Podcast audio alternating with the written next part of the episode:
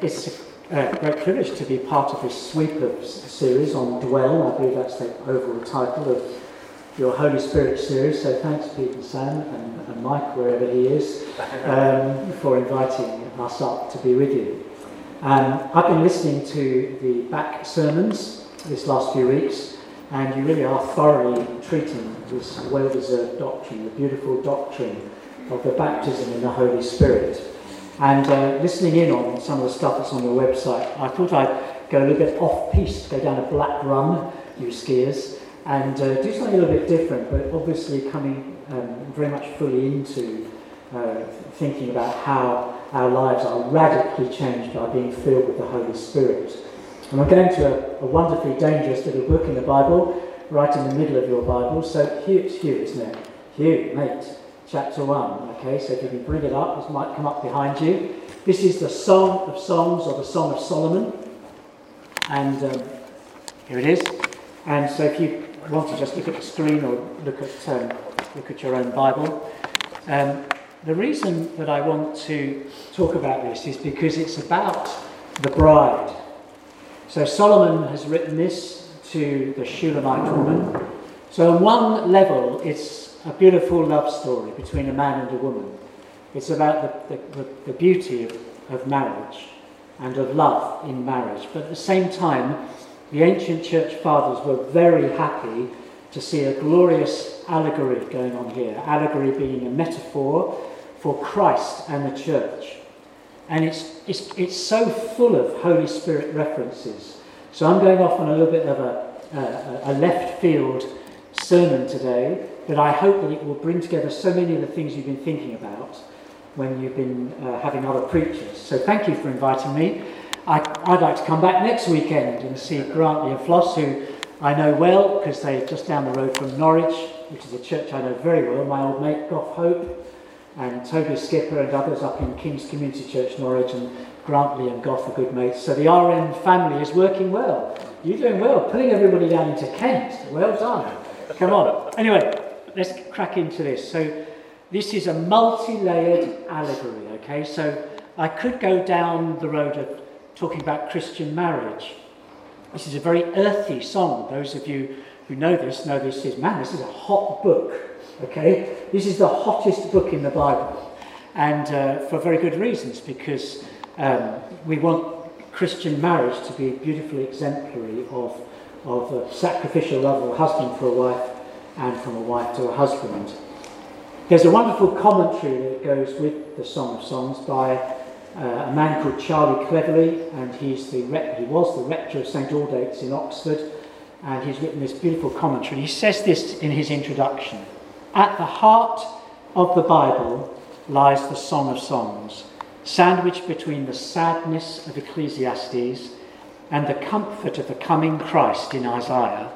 This song shines like a mysterious pearl in the sea. Blink, and you might miss it so short are its 117 verses. And yet, for those who know it, it is the greatest song, the best of all songs, or simply the song of songs.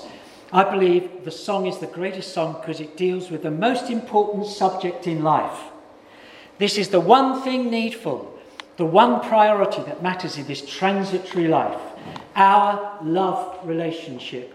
We might even say love affair with the God of love. It explores an end to alienation and offers an answer to the existential ache and the yearning for connection in the heart of mankind. And so this song literally was a song. It would have been sung all week at a marriage festival in Israel.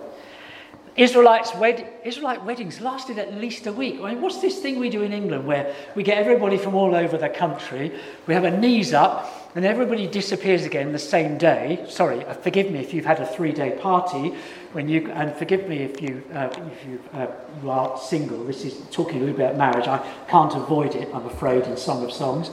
But actually, an Israelite wedding was a full week of singing and celebration.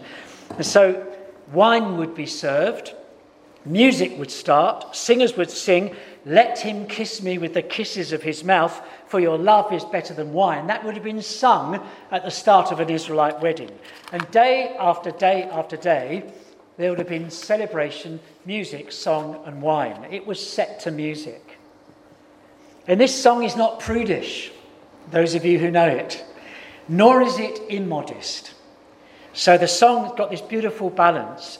It's got adult content, but it's teenage appropriate. It's, it isn't X rated, it's PG. This is, the, this is, as I said, a hot book. You're meant to feel the flame. Now, why am I bringing this today? It's because we're to feel the flame of His love. That we're to take it on two levels. Yes, we could talk about Christian marriage today, but actually, I want to stay true to your series. I want to talk about the flame of God's heart for you and me. This is a passionate book. You're meant to feel His passion. And interestingly, the bride the Shulamite woman, she's the star of the song.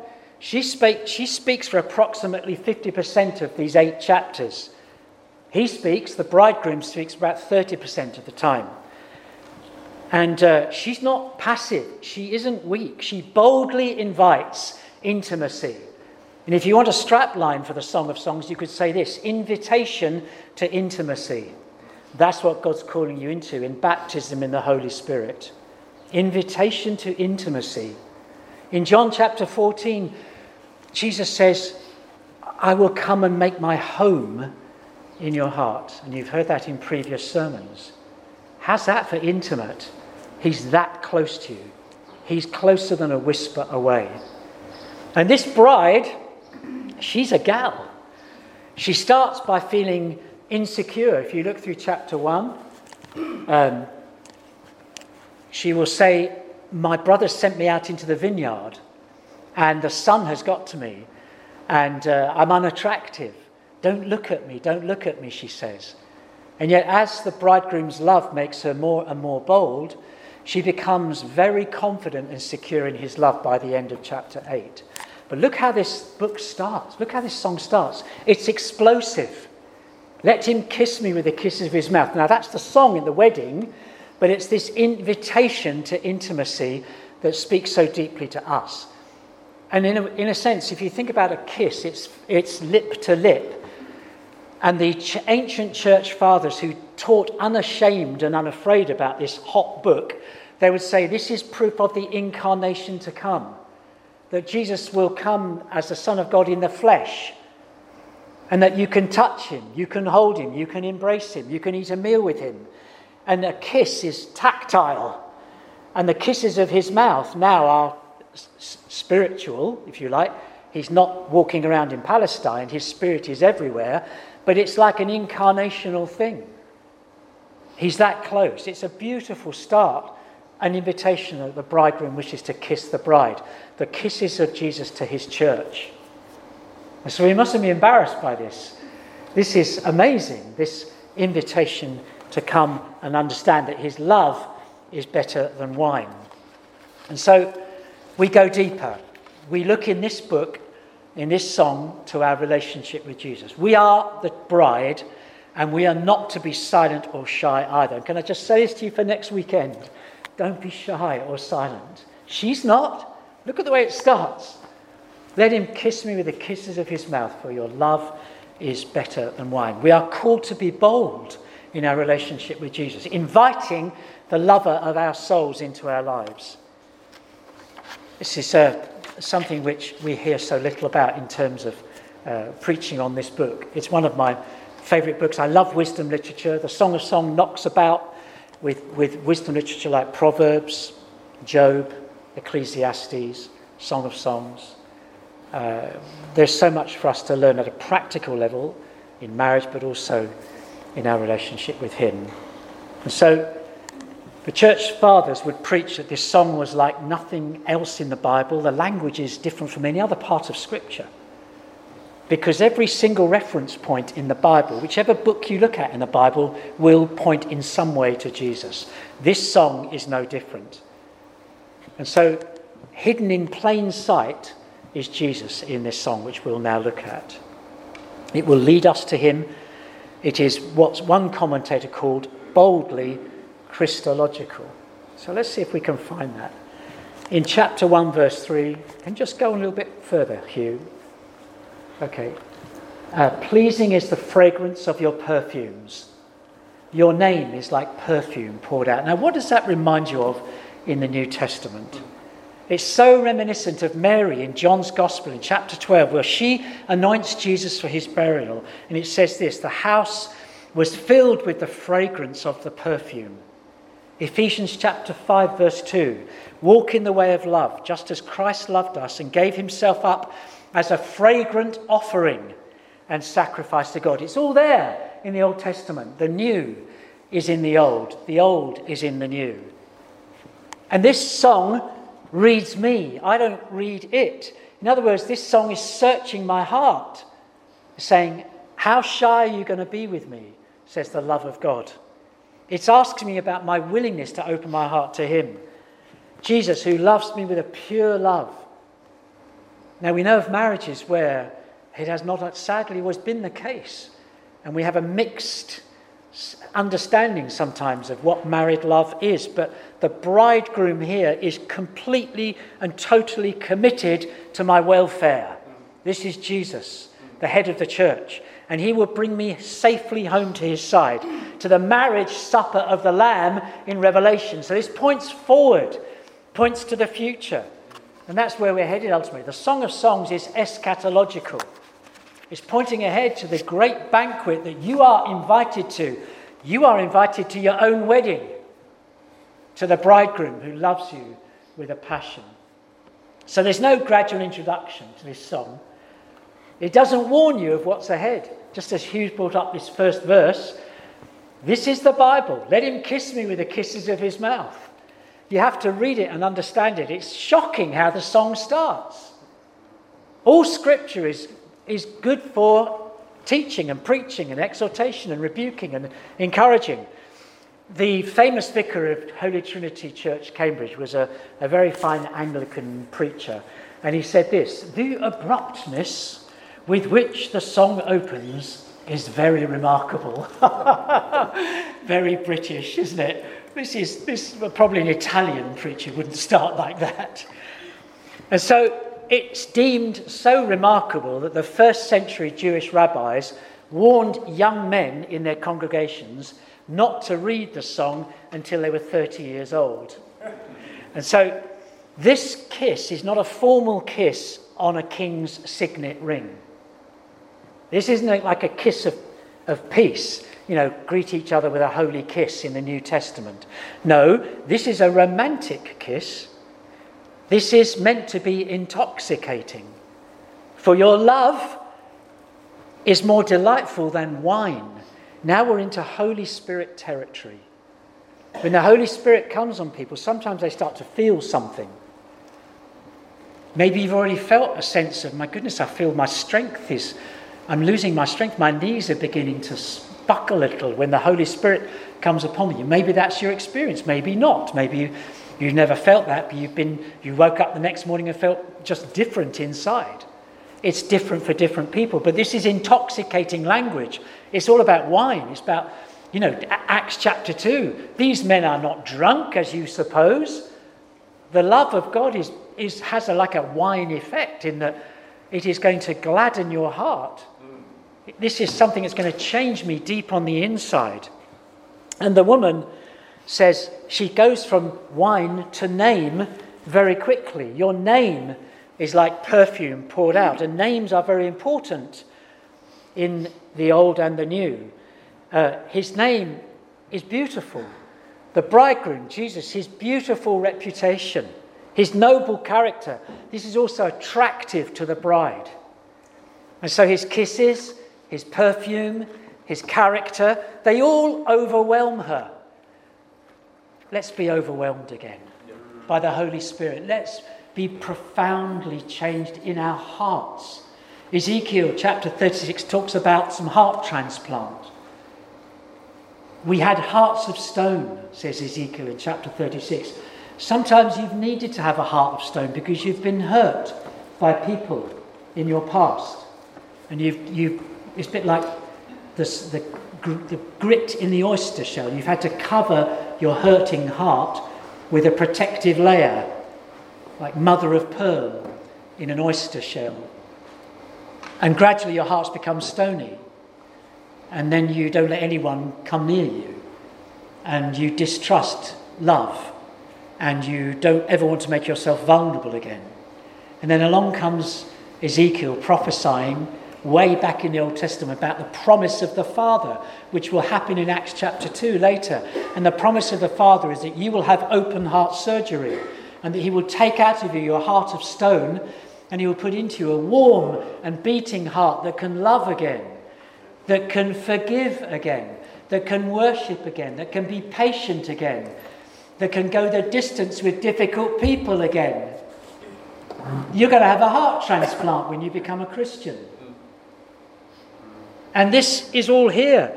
The bride is overwhelmed by his kisses, his perfume, his character. And what's her response? Hurry up and take me away, says the bride to the bridegroom. I told you this was a hot book. All right? She can't wait for the bridal chamber. And it's interesting, when you go to Ephesians chapter 5, and Paul talks about marriage, he says, Husbands, love your wives. And then and you know, he talks about marriage there, but then without even explaining himself, he goes on to say, as Christ loved the church. He expects his listeners to understand that as for marriage, it's for Christ and the church. He doesn't even explain it. Husbands, love your wives. Oh, it's all about Christ and the church. Marriage is all about Christ and the church. And here it is in Song of Songs. And her response is the response that I want to have myself. I don't want my heart to grow hard. Don't let me go all protective and hidden, hiding away from you, Lord. I don't want to do that. This bride has waited all her life for this moment, her wedding day. And we must keep looking forward because this life is not what it's all about. Love not the world. Don't fix all your ambition on this world. You are going forward into the future, which is rushing up to meet you. Are you ready to meet the bridegroom? Because his heart is one of full of passion and compassion for you this morning. Feel the flames, dwell in the fire. And just as intimacy, if you're married, with your spouse is a reliable indicator of the health of your marriage, so too your desire for intimacy with Christ is a reasonable and reliable indicator of your spiritual health. Hear that. How much do you want Him? Such a beautiful challenge. But he loved you first, and your sins are completely forgiven at the cross. Boldly approach again. Your sins are completely forgiven at the cross. Here's an old hymn. My eyes are dry, my faith is old, my heart is hard, my prayers are cold and I know how I ought to be, alive to you and dead to me. But what can be done for an old heart like mine? Soften it up with oil and wine. The oil is you, your spirit of love. Please wash me anew with the wine of your blood.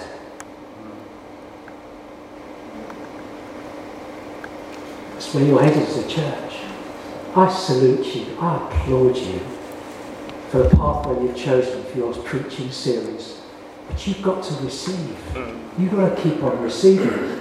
It's no good for people to come and go in this sermon series and talk about it. I remember in the previous church, I remember God saying to me, Sunshine, you're not just going to talk about this, you are going to offer this, aren't you? We need to offer the laying on of hands to each other, that you might feel the flames of His love again.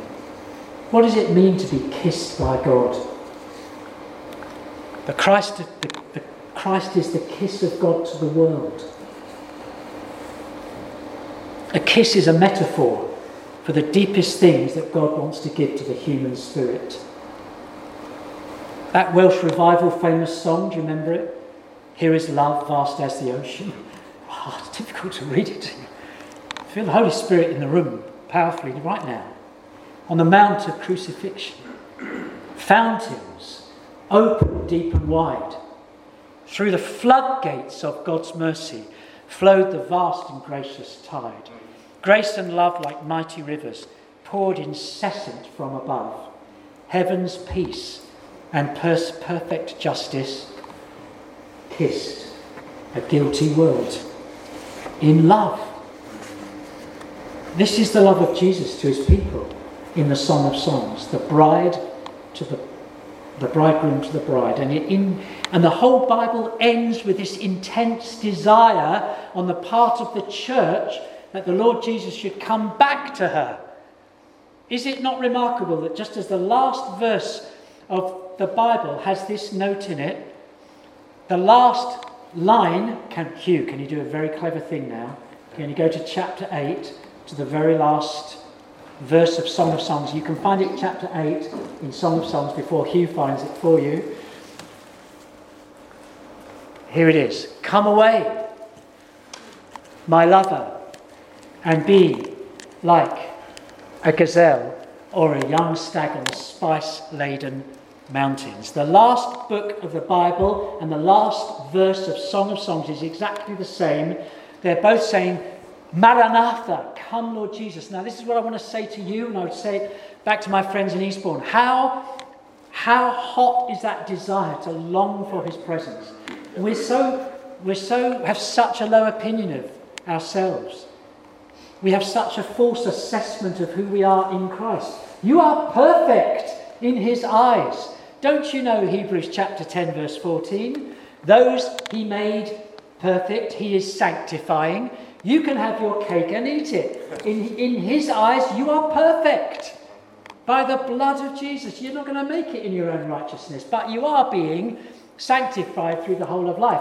You get hung up about your sins, but he sees you as the end product. You're beautiful. Oh, if only I had more time to preach on the Song of Songs. The bride's, bridegroom says, You are perfect. There is no flaw in you. Do you believe that's how Jesus feels about you this morning? There is no flaw in you. Your sins are completely forgiven. Come away. And then the bride starts to realize the security and the confidence she has in his love. She's no longer the shy girl in chapter 1. Look at her at the end. Come away with me. Come away with me.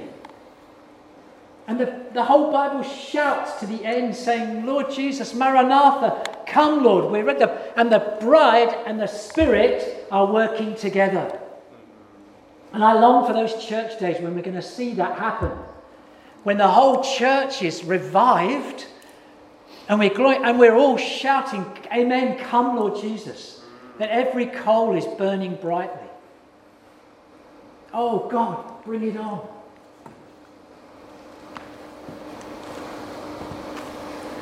Can you find chapter 8 where it says, it is um, verse 5, Hugh? Who is this? Chapter 8, verse 5. Who is this coming up from the wilderness leaning on her beloved? And this is the bride leaning on her beloved.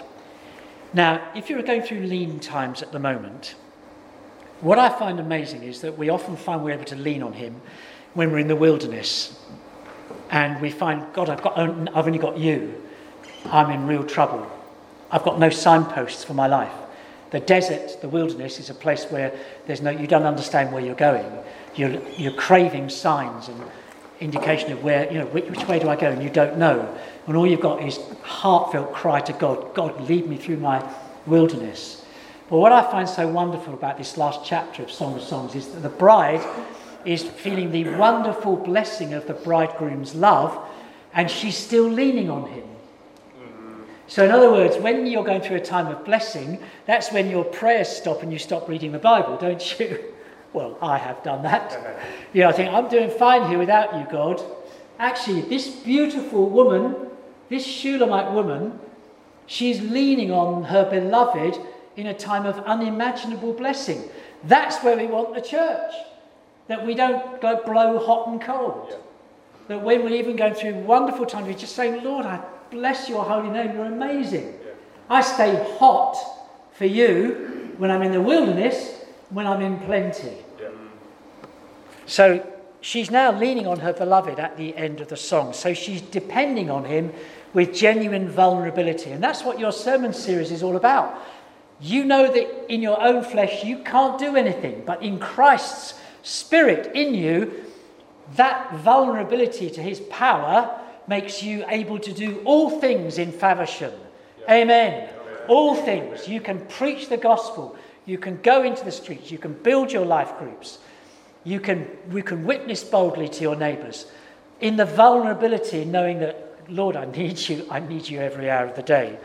Bring me to the discovery of my own inadequacies, please, Lord. Why are you arranging circumstances in my life so that it's obvious that you are my only source of supply? That's what the bride has learned by the end of chapter 8. Are you learning that? Running alongside this sermon series is you need to realize your own vulnerability.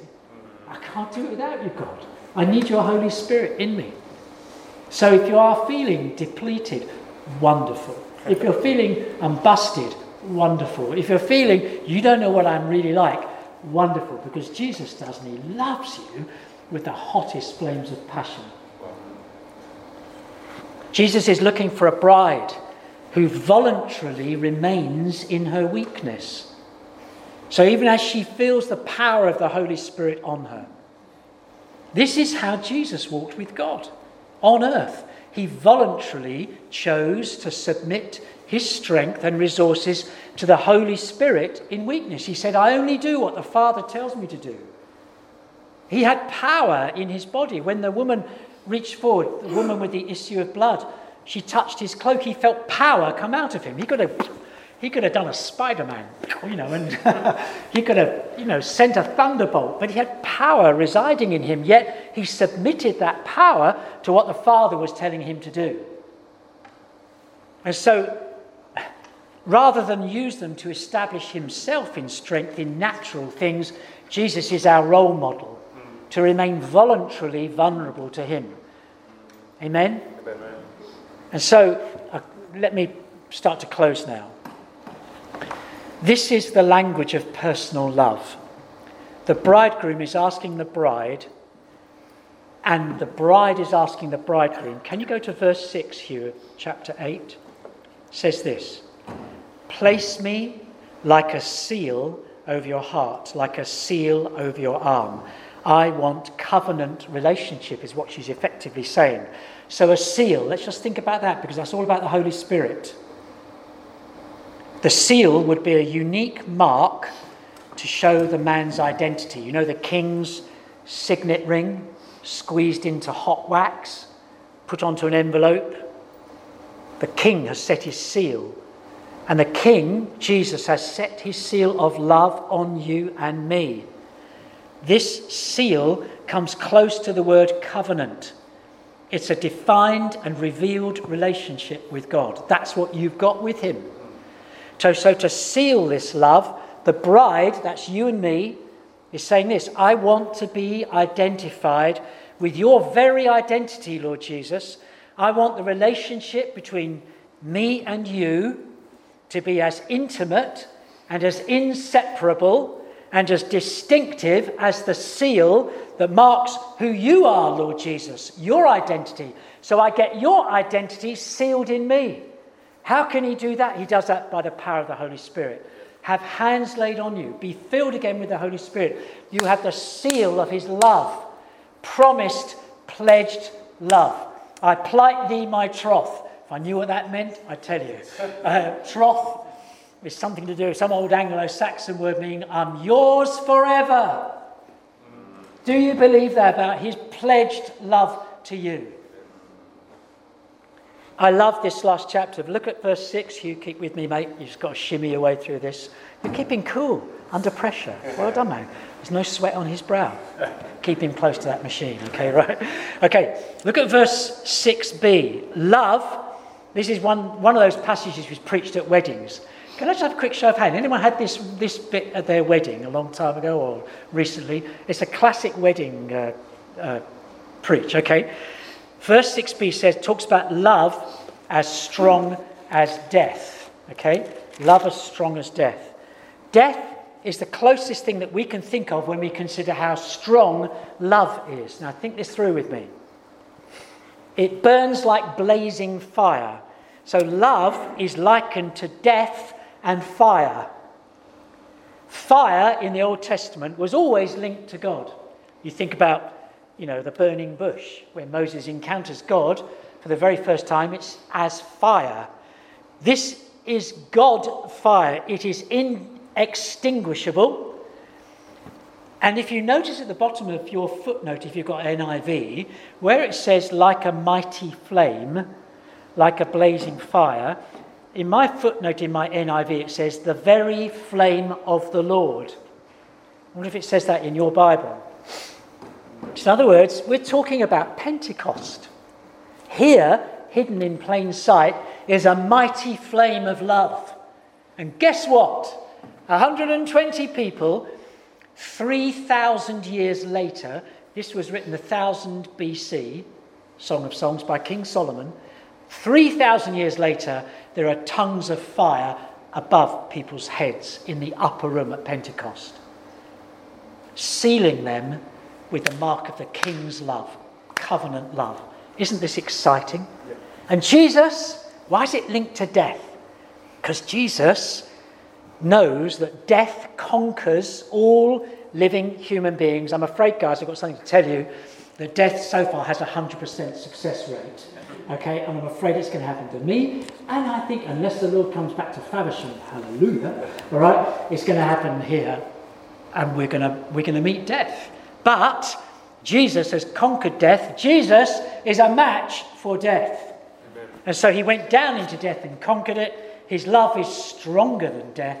This is an analogy. We're searching for an analogy that says that's stronger than death. Jesus is love. It's jealousy, unyielding as the grave. I, lo- I haven't got time to talk about jealousy, but it's as fierce as death, the way he feels about you. You know what it's like you feel about if you've got grandkids? You just want to grab hold. I've got, I now have 11 grandchildren. And uh, between us, we've got 15 grandchildren, haven't we? It's, uh, it's crazy. So, and when you you know, when you love and you want to hold and embrace. I, I'll never forget John Wimber. Uh, I said this on Shepherd, didn't I? I can't remember. John Wimber, do you remember the late, great John Wimber? He would say, I love my grandchildren. He would hold his grandchildren tight close to him, and he would he say, I love the smell of babies' heads, he would say. I love the smell of my grandchildren. Not everything about babies is nice to smell, I would say, but basically what we've got here is a jealous God who wants to draw you to himself. It's a fierce love that he feels for you. Many waters cannot quench love. Verse 7, Hugh. Rivers cannot sweep it away. Even going through the deep waters of death, Jesus comes up from the grave. He goes down into these waters and proves stronger than death.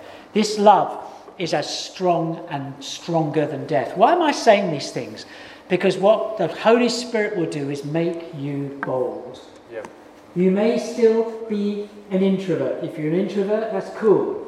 That's a God given. Your, your personality is God given. You're an extrovert, you're an introvert, that's neutral. Your character he's interested in, shaping you for the rest of your life. But you might be an extrovert, you might be an introvert. Whether you speak things softly or if you're a gob, all right, and you're loud, it doesn't matter. But whatever else you are, God will make you bolder yep. to be able, even just on a one to one with your neighbour, to begin to explain the hope that you have within you, and to be freer in worship, and to do things for the first time that you've never done before. We want a lovesick church again. Can I say that? A lovesick church. Earlier on in Song of Songs, the bride says this I am faint with love. That's the Holy Spirit. Once or twice in my life, I've felt the power of the Spirit coming upon me. And I've swooned.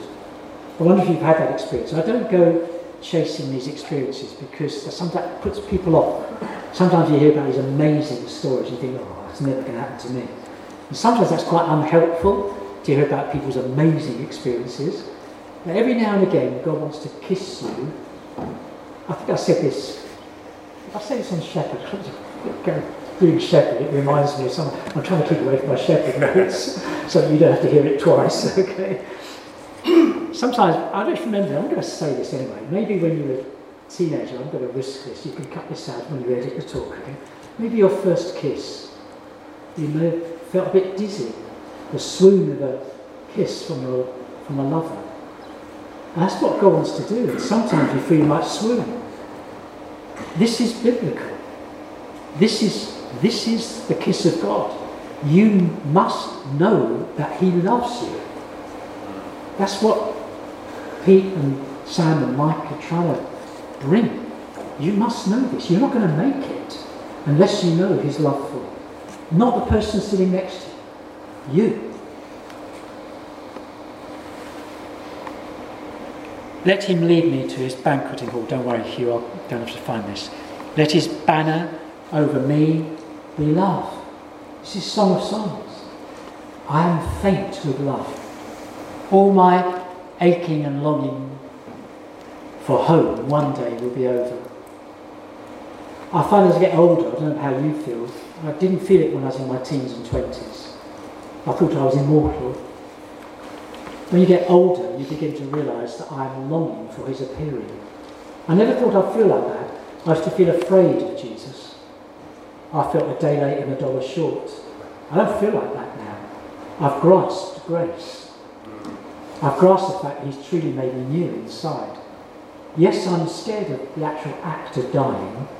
I don't want to, like Woody Allen said, I don't want to be there when it happens. But actually, I'm going to meet Jesus and he's going to say to me, Well done, sunshine. Clive, welcome home. I want to say to you, Well done, good and faithful servant. You might think that doesn't mean you. He actually wants to say that over you. Well done, Hugh. Sorry, I'll pick on it because you're one of the few people left. Joan, I don't remember some names here. Well done, Joan, good and faithful servant. He wants to say that over you. Let your heart be warmed this morning. Let me come into land now. He is the desire of the nations. As I said this at the beginning when Sam asked me the question, I've seen things I thought I would never see.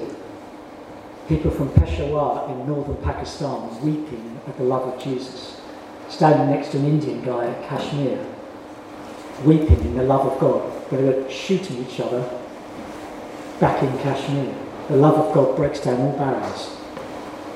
I want us to say with the song, Make haste, my beloved. Make haste. And so when you come to next weekend, I want you to be very brave and make your heart very vulnerable to his love. He is good and altogether lovely. And we are to call out for him for his return. So maybe one or two of you have been a bit out in the wilderness. You're beginning to come back after COVID, and your heart's a bit cold and I'm speaking directly to you, you feel. And you know, you're saying to yourself, I used to love you better than I did, Lord Jesus. I used to trust you more than I do at the moment. Maranatha, make haste, my beloved, and come back to me. When we're talking about the different stages of life from adolescence through young adulthood into middle age and old age, in the end, whether we know it or not, all these struggles through our early years, all the decades of our lives, are about one thing finding our way back home again. Where's your true home? It's in the love of Christ. That's where you live. One of my favourite authors, Henri Nouwen, says the whole of your life is all about moving from the house of fear to the house of love. That's, where, that's what you're doing. You're moving gradually from the house of fear to the house of love. Let me sum it up and I'll stop now. This is from Charlie Cleverly's commentary again. The woman, the bride, the church, in this song has proclaimed, My beloved is outstanding among 10,000. She has come out of the desert, leaning on her beloved. They make a glorious team. She knows the romance of going into the fields with her beloved. The fire of love within her has not been extinguished by the many waters that she has travelled through. She has her lover's seal on her heart and on her arm. And now here she is at the end of the song, longing, yearning for his return over the spice laden mountains. She calls out to him to come back to her. May we too learn to love the bridegroom. May we be in love with the beloved. May we in this generation find our voice to express this love and to speak about him. May it also ring out in heaven as we sing and call out, Make haste, my beloved. Maranatha, come, Lord Jesus. We need to be filled with the Holy Spirit to sing such songs. We are never more authentic than when the Holy Spirit fills our hearts with love for Him. Amen. Can I pray? Please.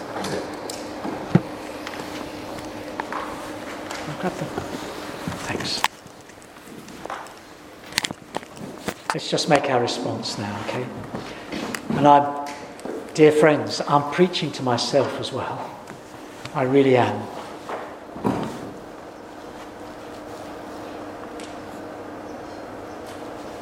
This is a beautiful moment. I'm so proud of you guys here, being so bold as to do this sermon series. This is not for the faint hearted, because you don't want to weep in front of other people. One of my friends used to call it snot church. You know, when the Holy Spirit comes in, you start blubbing. And someone said, Please, has someone got a tissue? Forgive that rather vulgar expression, but it sums up that when the Holy Spirit comes on, he gets to your heart. And you're undone. And you realize that he's got through all your defenses with love, not punishment, not fear, with love. And you think, oh God, why did I construct such sophisticated defences? Why did I not let myself be known by my brothers and sisters in this church? Why was I always hiding? Lord Jesus, come to this wonderful community church and continue to build it as a community of the Holy Spirit. Faversham, community of the Holy Spirit. Come, Lord. Only you can do this. Thank you, Lord, that I can't whip this up. Thank you, Lord, that I can't manipulate this. Thank you, Lord, that it's all up to you to come to receptive hearts and to touch people again and touch them in their bodies, Lord, will you? Even now, touch them in their bodies.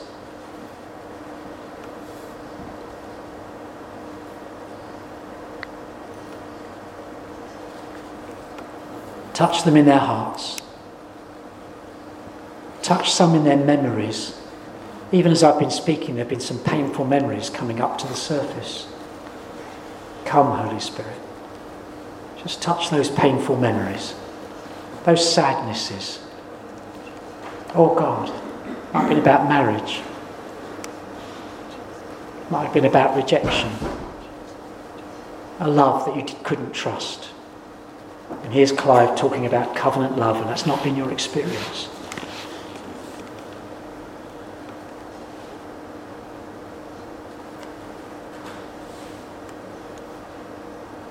Lord, we love you when we see you at the cross.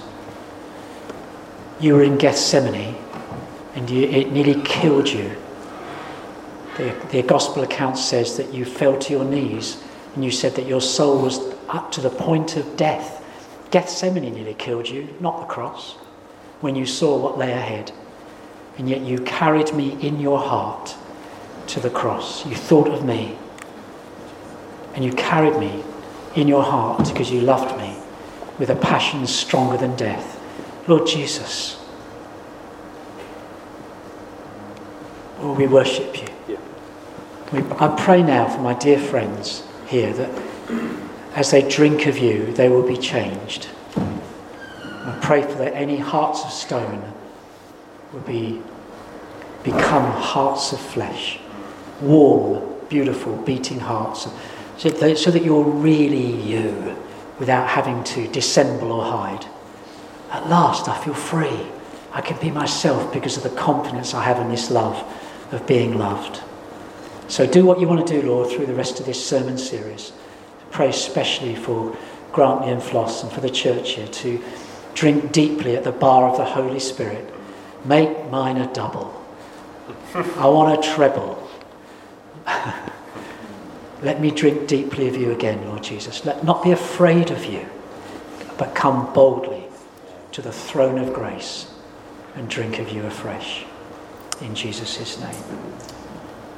Amen.